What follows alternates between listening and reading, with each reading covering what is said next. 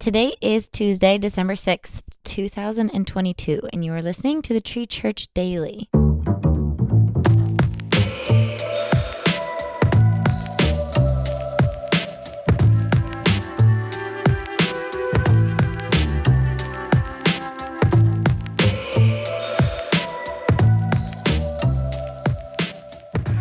We are in Ezekiel chapter 13, verses 1 through 16, and we are in the message version of the Bible. God's message came to me Son of man, preach against the prophets of Israel who are making things up out of their own heads and calling it prophesying. Preach to them the real thing. Tell them, listen to God's message. God, the Master, pronounces doom on the empty headed prophets who do their own thing and know nothing of what's going on. Your prophets, Israel, are like jackals scavenging through the ruins. They haven't lifted a finger to repair the defenses of the city and have risked nothing to help Israel stand on God's day of judgment. All they do is fantasize, comforting illusions, and preach lying sermons. They say, God says, when God hasn't so much as breathed in their direction. And yet, they stand around thinking that something they said is going to happen. Haven't you fantasized sheer nonsense? Aren't your sermons tissues of lies saying, God says, when I've done nothing of the kind? Therefore, and this is the message of God, the Master, remember, I'm dead set against prophets who substitute illusions for visions and use sermons to tell lies. I'm going to ban them from the council of my people, remove them from membership in Israel, and outlaw from the land of Israel.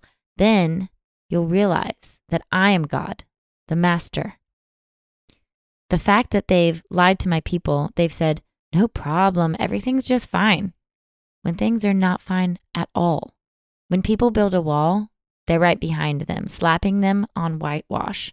Tell those who are slapping on the whitewash when a torrent of rain comes and the hailstones crash down and the hurricane sweeps in and the walls collapse, What's the good of the whitewash that you slapped on so liberally, making it look so good?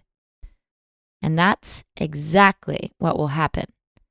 I, God, the Master, say so. I'll let the hurricane of my wrath loose, a torrent of my hailstone anger.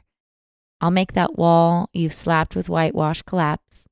I'll level it to the ground so that the only foundation stones will be left. And in the ruin, You'll all die. You'll realize then that I'm God. I'll dump my wrath on that wall, all of it, and on those who've plastered it with whitewash. I'll say to them, There is no wall, and those who did such a good job of whitewashing it wasted their time. Those prophets of Israel who preached to Jerusalem and announced all their visions, telling us things were just fine when they weren't at all fine. America's false messengers may be flying on personal Lear jets, fleecing followers of millions and filling the airwaves now, but they have bleak futures, according to Ezekiel. God is not afraid to talk about it, and we can't be afraid to talk about it either. In the early 70s, I had an encounter with God that changed me forever. I became hungry for more of God and in my quest for more, I attended a tent revival of evangelists whose ministry included signs and wonders and messages from God.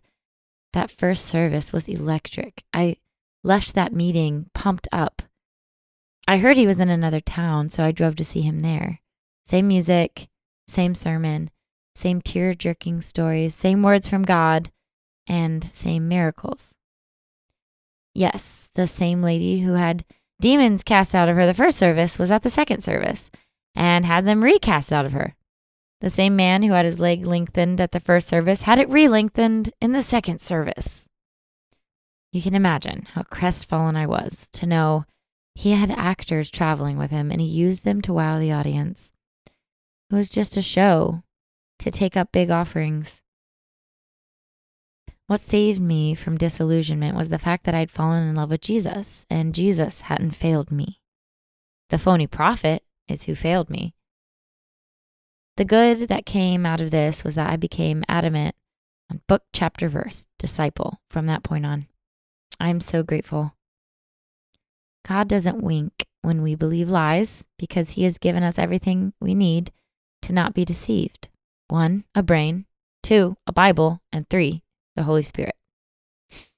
What changes our lives is authentic pursuit of God through his word, not the false words of some man on TV with no accountability.